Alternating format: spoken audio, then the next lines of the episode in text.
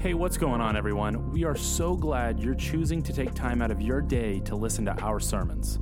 Our prayer for you is that these messages would not replace your belonging to a local church, but would only be supplemental in your walk with Jesus. With that being said, we love you and we hope you enjoy the message today.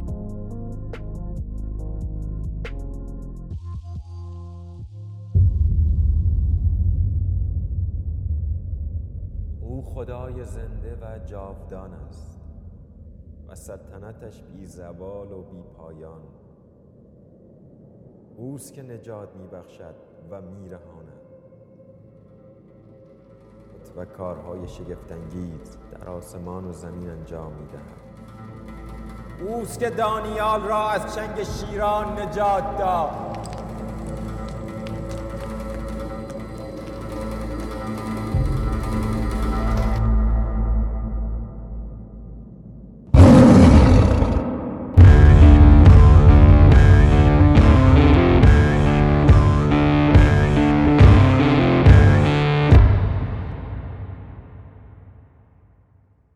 Hello, everybody. Welcome to South Valley. Great to be with you today. Today, we're kicking off a new sermon series in the book of Daniel titled Life in the Den. And for this first message, what I wanted to do was give you a little quick look at the historical, cultural context of Daniel, as well as two major themes in a sermon that I've titled Surviving Babylon. So I'm going to pray and we're going to jump right in this morning. Will you pray with me? Father God, I thank you for this opportunity to open your word. I pray, God, that as we learn about Daniel's story, that we would find ourselves in that story. That we would be reminded, God, that you are sovereign, that you are on the throne, that you love us, that you're for us, and that even in hard times, wicked times, we can remain faithful to you. So be with us now. Bless this time, I pray, in Jesus' name. Amen. So if you have a Bible, go ahead and open now to Daniel chapter 1, starting in verse 1. That's where we're going to start off today. Uh, Daniel 1, verse 1. It says, In the year, in the third year of the reign of Jehoiakim, king of Judah, Nebuchadnezzar, king of Babylon, came to Jerusalem and besieged it. And the Lord gave Jehoiakim, king of Judah, into his hand with some of the vessels of the house of God. And he brought them to the land of Shinar, to the house of his God, and placed the vessels in the treasury of his God. Now, I wanted to start our time together with a little bit of history. So, the book of Daniel begins during one of the darkest times in his, Israel's history. For centuries now, the kingdom of Israel had been split, divided into two kingdoms. There was the northern kingdom with the capital of Samaria, that was called Israel, and then there was the southern kingdom in Judah with the capital of Jerusalem. Now, we learn about this, uh, this time in their history in the books of 1st and 2nd Kings, 1st and 2nd Chronicles. There's also a whole section in your Old Testament of, of prophets, major prophets, minor prophets, men who were sent to these kingdoms, to these kings, to call people back to God. So that's that section in your Old Testament. It was a dark period in the lives of God's people. Well, the northern kingdom was notoriously wicked. They didn't have a single good king since the days of Solomon. And even Solomon was a mixed bag. And so God, he, he would send messenger after messenger, guys like Elijah and Elisha and Amos and Hosea, people to, to turn God's people back to himself. But no matter what he did and who he sent, they continued in their wicked ways. And so we get a snapshot of just how bad things were in 2 Kings 17, starting in verse 15. This is what it says says they despised God's statutes and his covenant that he made with their fathers and the warnings that he gave them. They went after false idols, they became false, and they followed the nations that were around them, concerning, concerning whom the Lord had commanded them that they should not do like them. And they abandoned all the commandments of the Lord their God, and they made for themselves metal images of two calves, and they made an Asherah and worshiped all the host of heaven and served Baal, and they burned their sons and they burned their daughters as offerings, and used divination and omens and sold themselves to do evil in the sight of the Lord, provoking him to anger. So that's a snapshot of what was happening in Israel. God's people had abandoned him. And they had set up false places of worship. They bowed down to idols. They, they rejected God's moral law and they began to accept immorality and they got darker and darker and darker. Generation after generation kept spiraling further and further into depravity until they went to a point where they were even sacrificing some of their own children. They no longer even had uh, regard for, for the, the lives of their own kids. It was a dark time in Israel's history. And so God was upset. He says this in 2 Kings 17 18. He says, Therefore, the Lord was very angry with Israel and removed them out of his sight. None was left but the tribe of Judah alone. So, what we read about the northern kingdom is they were exiled. In 722 BC, uh, a, a, wicked nation called the Assyrians came upon the northern tribes and, and they took everybody captive and they brought them away as slaves in Assyria. God removed his hedge of protection over his people. He allowed a wicked nation to invade them and to judge them. And though a remnant of faithful followers remained in the north, the nation of Israel was now under Assyrian rule, and tens of thousands of people were deported and made slaves in Assyria. It was a dark time in Israel's history. Now, the southern kingdom was a bit different. You see, while all this was happening in the north, the southern kingdom was still intact. And, and one of the reasons why they were a bit different is because they were actually a bit wiser. Daniel and his friends were from the southern kingdom.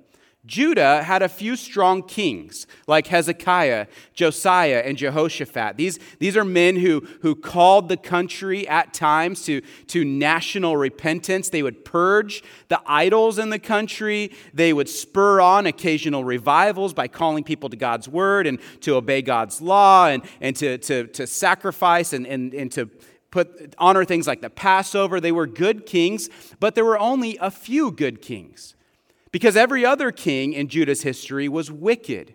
And so God sent messengers to the southern tribes, messengers like Isaiah and Jeremiah and Habakkuk, men of God, to turn the people back to him. And he promised, he promised through the prophet Jeremiah, he said, Hey, if you don't listen and turn from your sins. I, am faithful, I'm, I'm just, I'm patient with you. I will give you opportunity after opportunity to get things right, to be made right with me. I'll give you chances to, to be re- redeemed. But if you continue to refuse my offer of grace and forgiveness and continue down this path, then you're going to be just like the northern tribes. I'm going to exile you. You're going to be slaves in a foreign country for 70 years. That was the promise in Jeremiah 25. Well, 120 years after Assyria invaded the north, a new world power formed called the Babylonians. And the Babylonians were one of the most notoriously demonic nations in world history. They first overthrew Assyria. And then they went down to Egypt and overthrew Egypt. And then they went up to Jerusalem. They invaded Judah and besieged Jerusalem. And that is where the book of Daniel begins. Babylon is invading Jerusalem. Now, this begs the question how bad was Babylon? Well, Babylon was so bad that it remains as the chief personification of evil in the Bible. Babylon, if you didn't know, was located in modern day Iraq. It was a culture of astrology, uh, uh, of the occult, a pagan culture led by a notorious king named Nebuchadnezzar. They made huge cultural advancements in things like art and architecture and mathematics, but they were also notoriously bloodthirsty and they were brutal, absolutely brutal in their conquest of the world. And so when the book of Revelation talks about the height of human evil on the earth. It doesn't talk about slavery in Egypt. It doesn't even talk about Sodom and Gomorrah. It talks about Babylon. Babylon is the chief personification of human evil. And that's why in, in Revelation, when, when the angels rejoice over the final defeat of the wicked, when God comes, the Son of God returns, and, and Satan is locked up into a, a, a lake of fire, and, and all God's people are redeemed, and wicked is finally, evil is finally done with for good, the angels cry out, Revelation 18 2, Fallen, fallen is Babylon the Great. You see, Babylon is a symbol of exorbitant luxury, lust, immorality, and greed, a symbol of God's enemies. the enemies of God attacking the people of God. And St. Augustine, he picks up on some of this language in, in a very famous book called The City of God. Uh, it's a famous book. I, I know uh, Pastor Seth on staff here has been trying to read that book for a while now. It's a challenging book, but it's a, a famous philosophical book. And in it, he talks about two cities. And he, he points out that we as human beings, we have a choice to belong to one of these two cities. One city represents everything that is against God, and the other city represents everything that is for God. This is what he says Two cities have been formed by two loves. The earthly city, Babylon, has been formed by the love of self, even the contempt of God. But the heavenly city, which is represented as Jerusalem, has been formed by the love of God, even the contempt of self. And so we have options. What city are we going to belong to? Are we going to do things God's way or our way? Are we going to go with God's people or with the with culture and what everyone says is popular? Well, Babylon was stood for everything that God did not stand for. They violently opposed the people of God and they exalted themselves, kings like, kings like Nebuchadnezzar exalted themselves above Yahweh. And we see this explicitly with what Nebuchadnezzar did when he raided Jerusalem and the temple. Because the first thing he did is he went into the temple and he took items out of the temple, these gold and silver items, and he brought them back to his hometown and he set them up on display in demonic temples in Babylon. And so this was Nebuchadnezzar's way of saying, I'm the real God. I rule this world, I make the rules, I'm in charge, you're my slave, I am the real deal.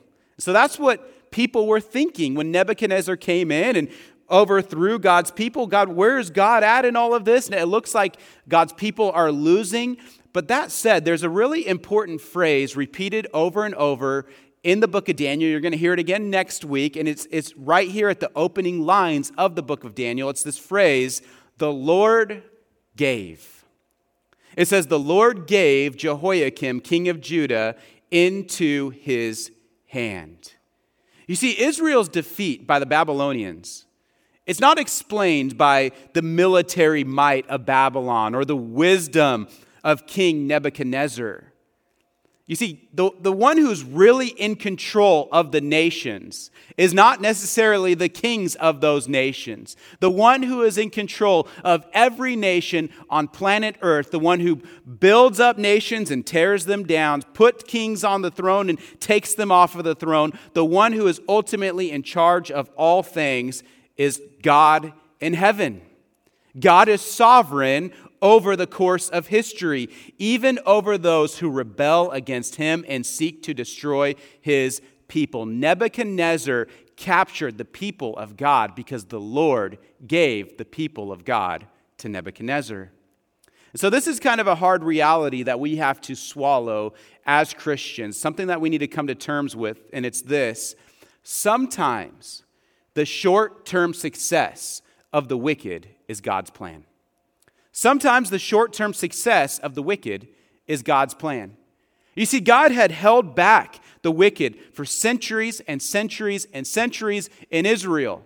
But he promised that if they were, if, if God's people were going to look just like everybody else, then he was going to not hold back the, the wicked nations anymore. And so he lifted his hand of protection and he allowed something horrendous to happen in the nation of Israel. And, and, and so sometimes God, God's short-term success, the short-term success of the wicked is God's plan. A great example of this is the cross of Jesus Christ. The cross was the most wicked event in human history. God's creation crucified God's one and only Son. There's nothing more horrendous than that. But God took the darkest day in human history and he accomplished on that day the greatest good for all of humanity. God is in charge. God is in control. And at the end of the day, when God is behind it, all things work together for good. Because here's theme number one in the book of Daniel, and it's this God is in control of who is in control. Did you know that? God's in control of who is in control. Now, I know that some of you right now, because of things that you're seeing on the news, struggles you're having at work, struggles we've been having over the last couple of years in our country, I know that there are times where you are sitting back, because I'm doing this too, stepping back and just wondering, where is God in all of this? Is evil winning? Are we becoming a modern day Babylon? Like, where is God? What's going to happen with God's people? Are we on the losing side of this thing? It just seems like it seems like things are getting worse. It seems like we're just getting beat up left and right. Where is God? Is evil winning? What's going on? Well, when I think of this, I actually think a little bit of sports. I think some of you guys know this by now, but I'm a bit of a football fan. And my favorite quarter in football is the fourth quarter. And my favorite time in the fourth quarter is the last two minutes of the game. And the reason I love the fourth quarter and the last two minutes is because in that section of the game, everything is on the line. And there are some players who are just incredible in the final two minutes. They, they have the two minute drill down. You got to think of guys like Peyton Manning from the past, Drew Brees, Tom Brady, Patrick Mahomes. Okay, the, some guys who you give them the ball with two minutes left Others may not be able to do much, but these guys, Aaron Rodgers, they can do incredible things in the final two minutes of a game.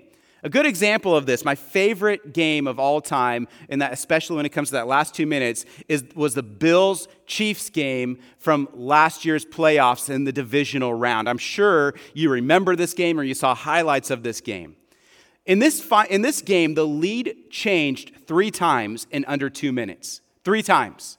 And I remember watching the game. I remember watching Josh Allen get the ball down the field. There was only like a few seconds left on the clock, and, and they put some points up on the board, and everyone thinks the game is over. They're like, there's nothing Patrick Mahomes and his team can do with 13 seconds left on the clock. I remember Tony Romo getting on. He's like, hey, that was awesome by Josh Allen. They are, I can't believe they did this. What is Mahomes even going to do? But then in walked Mahomes and he walks out on the, on the field. He throws a pass to Tyreek Hill, the cheetah, gets some yardage out of that. Then he throws a pass to Travis Kelce, gets some yardage out of that. Then the, the, the kicker runs out on the field, kicks it through, and they go into overtime. They get the coin toss. They, they drive it down, first, first drive in the game, they score, and they end up beating the Bills. It was crazy. I remember watching that game, and as it was unfolding in those last two minutes, I was, I was sweating. I was so anxious. I was so nervous. I was just like, I was a hot mess, eating my Cheetos, doing whatever I could to just focus and, and not stress out too much. And here's the thing I'm not even a Chiefs fan or a Bills fan. But I was worked up because I didn't know what was going to happen. And I remember people rejoicing on the Bills side, thinking the game was over, when in walked Mahomes and everything changed. And, and within two minutes, it was a totally different game. Now, here's the thing I see that game, and it makes me think a little bit of Christians today. You see, when I talk to some Christians today, I see Christians who are panicked. They're panicked because they feel like we are in the last two minutes of the fourth quarter and we're losing. But here's the thing we know the end of the story. We know, now I, I don't know all the ins and outs of the book of Revelation, but what I do know is that when I peek at the end of the book of Revelation, I know that in the end, you win. If you belong to Jesus, you win.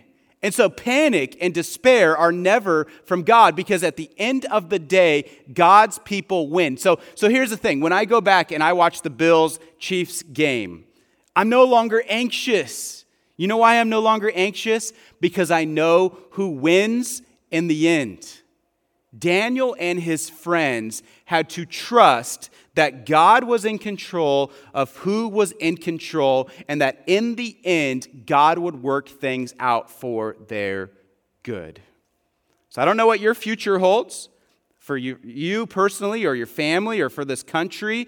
But I do know when we look at the end of the story, God is for his people, God is with his people. And at the end of the day, even if it feels like you are losing in the moment and the sidelines are rejoicing and evil seems to be winning, Jesus will step in with 13 seconds left on the clock and he will bring it home for you. God's people win. Well, Babylon, they didn't just steal items from the house of God, they took it up a couple notches further by also kidnapping the best and the brightest teenagers and bringing them back to Babylon. Listen to what the rest of the passage says. Daniel 1, verse 3. It says, Then the king commanded Ashpenaz, his chief eunuch, to bring some of the people of Israel, both of the royal family and of the nobility, youths without blemish, of good appearance, and skillful in all wisdom, endowed with knowledge, understanding, learning, and competent to stand in the king's palace, and to teach them the literature and the language of the Chaldeans. The king assigned them a daily portion of the food that the king ate and of the wine that he drank. They were to be educated for three years, and at the end of that time, they were to stand before the king. Among these were Daniel, Hananiah, Mishael, and Azariah of the tribe of Judah. And the chief of the eunuchs gave them new names. Daniel he called Belshazzar, Hananiah he called Shadrach, Mishael he called Meshach, and Azariah he called Abednego. So, why would they do this? Why kidnap the best and brightest? What, what is Nebuchadnezzar trying to do here? Well, Nebuchadnezzar and other kings like him during this time in history, they did this as a way of crippling the perpetuation of the culture that they were invading. Okay, they wanted to stop Jewish culture dead in its tracks, stop the worship of Yahweh dead in its tracks. And so what they did is they they captured a city, they captured the the the the uh, most important people in that city, and then they took all of the influencers out of that city and then brought them back to Babylon and would reprogram them to make them Babylonian. A commentator named Baldwin says this A few choice hostages from the Judean court would weaken resources in Judah and prove useful to the conqueror and reinforce Judah's vassal status. So that's what Nebuchadnezzar was doing. He was crippling Judah and he was creating a whole new culture of teens who, who grow up Babylonian and would reject Yahweh. Well, education, what would happen? Education in, in this culture in Nebuchadnezzar's court usually began around the age of 14. So Daniel and his friends, Daniel, Shadrach, Meshach, Abednego, they would have been kidnapped around the age of 13, 14 years old. They would have been brought back to Babylon. And in Nebuchadnezzar, he was looking for specific qualifications to work in his court. It said that they needed to be physically free from bodily blemish or handicap. They needed to be pleasing to in appearance in, in the public eye. They also needed to be mentally sharp. They needed to be students who can learn a new language, learn new customs, grow in, in whatever they had to, to learn in the court of the king, mentally sharp. They were also required to be socially poised and polished. And because they were going to be representing the greatest leader on earth at the time, Nebuchadnezzar, and they were going to be talking to other powerful leaders. And so that's what he was looking for. And anyone who worked for the king in his court was forced to go through a government mandated education program, three years under the instruction of Babylonian teachers. And if, as you went through this program, you weren't trained in multiple worldviews. Instead, you were trained in the literature and the language of the Chaldeans. You were trained in the occult. You were trained in Babylonian worship. You were trained to be like a Babylonian and to serve the king of Babylon. And so he took the best and the brightest and he forced them to learn a language, customs, and the worship of Babylon. And among those kidnapped were four friends. And these friends are going to be important for the rest of the book of Daniel. The first is the guy who the book is named after, and that is Daniel. Daniel means God is my judge. The second was Hananiah. Hananiah means Yahweh is gracious. The third was Mishael, which means who is like God. And finally, Azariah, which means Yahweh has helped. And the reason I'm showing you their names and their meanings is because the first thing Nebuchadnezzar did was strip them of their identity.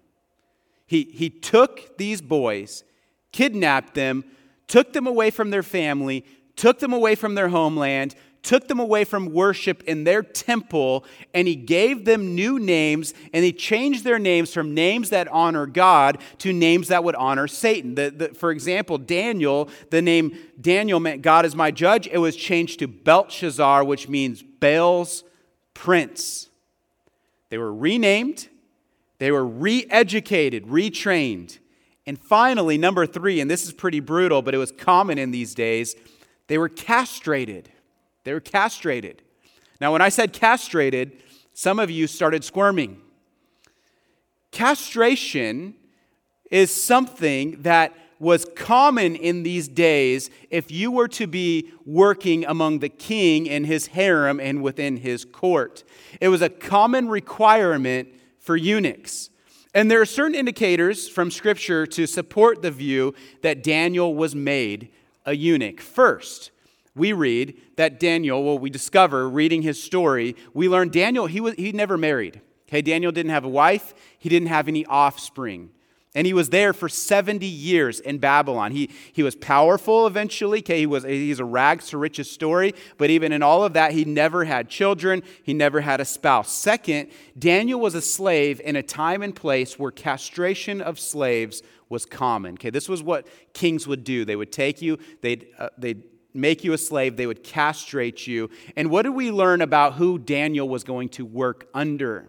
We read in the passage that he worked under Ashpenaz, the chief of the king's eunuchs. So Daniel would have been made like a eunuch. And third, 2 Kings 20 and other places prophesied that some of the nobility from Judah would be taken away by the king of Babylon and made into eunuchs. This is what it says, 2 Kings 20, verse 18. Some of your descendants your own flesh and blood that will be born to you will be taken away, and they'll become eunuchs in the palace of the king of Babylon. So that's what Nebuchadnezzar did. Renamed you, re educated you, castrated you. Now, castration was performed to ensure that you didn't have children and also that you had no romantic interest. When you were castrated, that was the king's way of saying, guess what? You belong entirely to me. The only passion you're allowed to have in life is the, a passion for the wishes of the king. It also qualified these young men who we read were handsome in appearance, right? They were handsome. It qualified them to work among the king's harem. See, the king would have a large harem. This was the custom back then. It was, it was evil, it was wrong. But these eunuchs would work among the harem, and so being castrated was a way of making sure that his harem wasn't defiled by somebody else. Well, I'm not sure when you last had a bad day, but this is a really bad day. Okay, this is a terrible day. Kidnapped, renamed, castrated. Okay, this is worse than, you know, when Starbucks, mess, Starbucks messes up your order, that kind of bad day. This is a very different kind of bad day. This is worse than, than even pulling up to the gas station and seeing that gas costs $6 a gallon right now. That's a bad day. But this is this is a terrible day.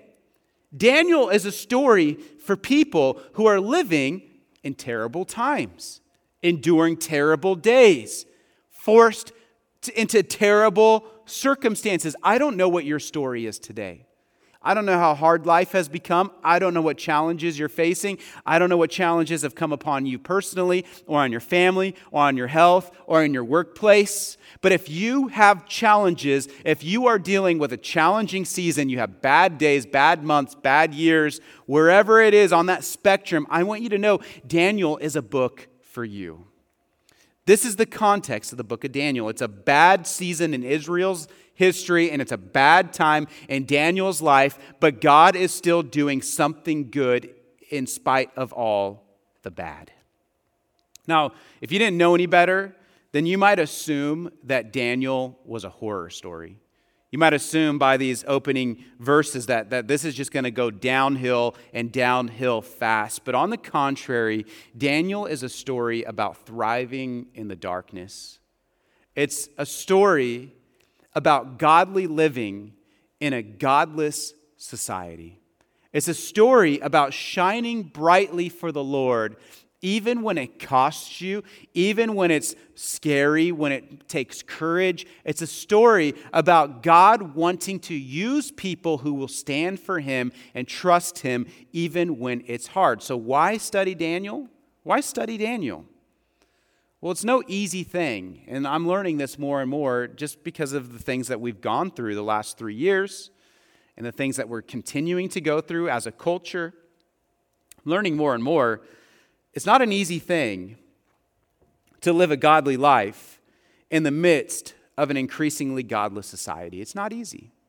It's not an easy thing to walk faithfully with God when things are tough and when you feel like people are coming at you and when you feel like maybe people are calling you certain names or when you feel like uh, Christianity or your values or whatever are being attacked, it's not an easy thing to do to live a godly life in the midst of an increasingly godless society. But Daniel did it, and Daniel shows us how to do it. You see, he not only survived in Babylon, which is the title of this sermon, but he even thrived in Babylon. He was promoted time and time again. He stood out among the rest. He, he graduated top in his class. He was trusted eventually by the king and by the kings that followed King Nebuchadnezzar. He changed an entire empire because of his faithfulness to God. He not only shined in a godless society, but he helped inspire three nationwide revivals in a span of 70 years, which is what leads us to theme number two in the book of Dan- Daniel, and it's this It's possible. It is possible to remain faithful to God in a hostile world. It's possible. It's possible for you to remain faithful to God in a hostile workplace. It's possible for, possible for you to remain faithful to God in a hostile family environment. It's possible for you and me to remain faithful to God in a hostile world. Whatever we're facing, whatever we're enduring, whatever we have to deal with, it is possible to stay true to the Lord even when things are tough. Now, here's the thing living for Jesus is only going to get harder. I told you I don't know the ins and outs of Revelation. I could teach you the book of Revelation. I understand Revelation. I've taught it. I, I've studied it. I, I, I do know the book of Revelation. I don't know exactly how all the events are going to play out in history. I don't know all of that. I, I think I would be speculating to just to, to give you my opinion on some of those things. But you know what I do know about history? And this is hard to hear, but it's a reality. Things are going to get harder before they get better. Things are only going to get worse before Jesus comes and makes all things right. And so you are going to have two options as a Christian in this world. And these are going to become more and more apparent. Maybe they weren't apparent 10 years, 10 years ago, but maybe over the last couple of years it's become more and more apparent. I think 10 years from now it's going to become increasingly more clear. You have two options. When things get tough, when people are pressing in on you, when people are being hostile towards you. Two options, like Daniel and his friends. Number one, you can be courageous, you can stand firm, you can persevere, you can show humility and love and show kindness even to your enemies, which is what Daniel did. He respected even an evil king named Nebuchadnezzar, and you could stay the course and trust God and trust that God is in control of who is in control. Or number two, you could give up. You could give in. You could crumble under the pressure to become just like everybody else. And, and students are going to be facing this battle more than most of the people in our church are going to be feeling it. Because we have students in our church who are about to graduate high school and they're going to go off to amazing universities and they're going to get degrees and they're going to get trained for the workplace.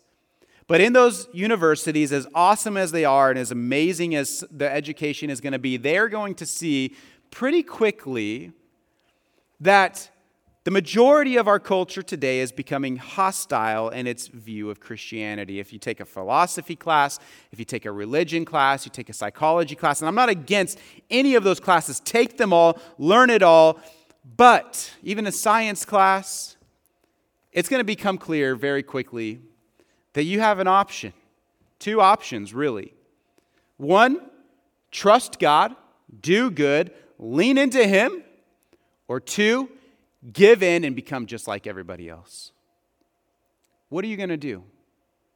See, Daniel and his friends, they were forced with options. That's what we're going to talk about next week. So tune in with us next week because they were immediately hit, it, hit with some conflict in their spirit. What do we do when Nebuchadnezzar asks us to do things that are against God? How do we respond? What do we do? Well, Daniel and his friends, the only reason they were able to thrive in Babylon is because they were wise.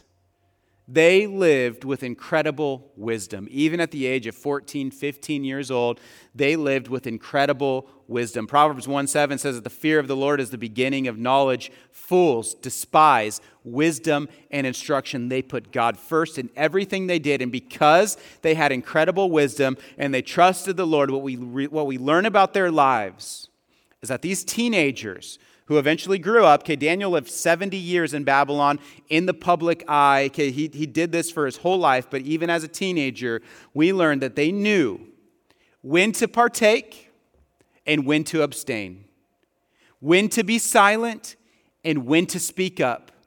They knew when to stand firm, when to fight back, when to be quiet, when to, when to push up against what was coming their way. They had wisdom. It takes wisdom to know how to navigate the challenges that we face in this culture.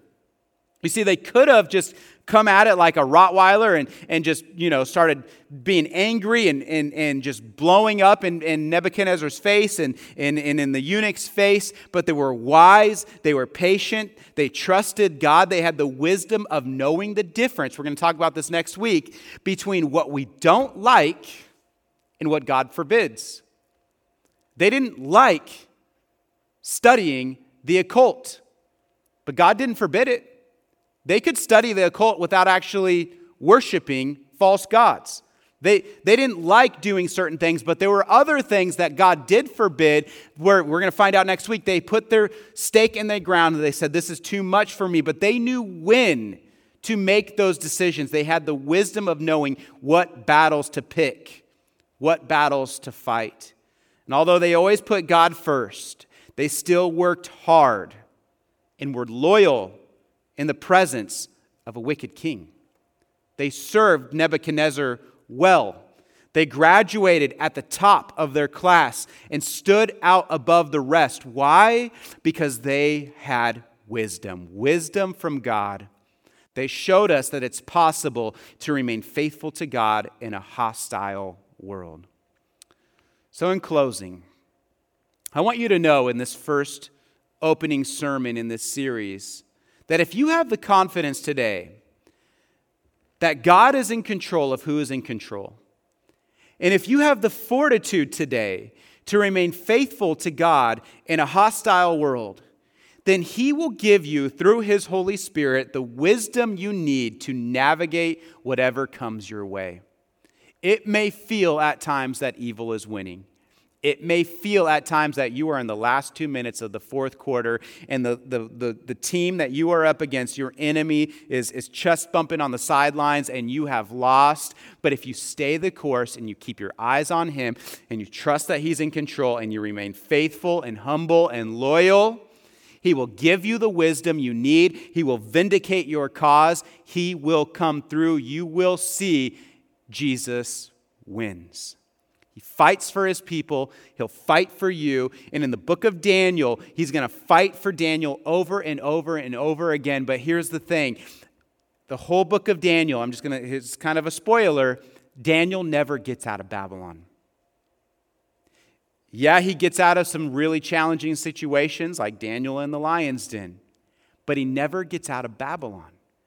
God fights for him time and time again, but he still has to endure in a challenging situation. God is for you, God is with you. Doesn't matter how big or how challenging it is. Trust in him, lean on him. Three ways to respond really quickly before we go to this message. Number one, my challenge to you is to read the book of Daniel this week. I don't know when the last time was that you read Daniel, either listen to it, read it read it in a new translation. If it's been a while, maybe ch- check out the ESV or NIV or NLT or NASB.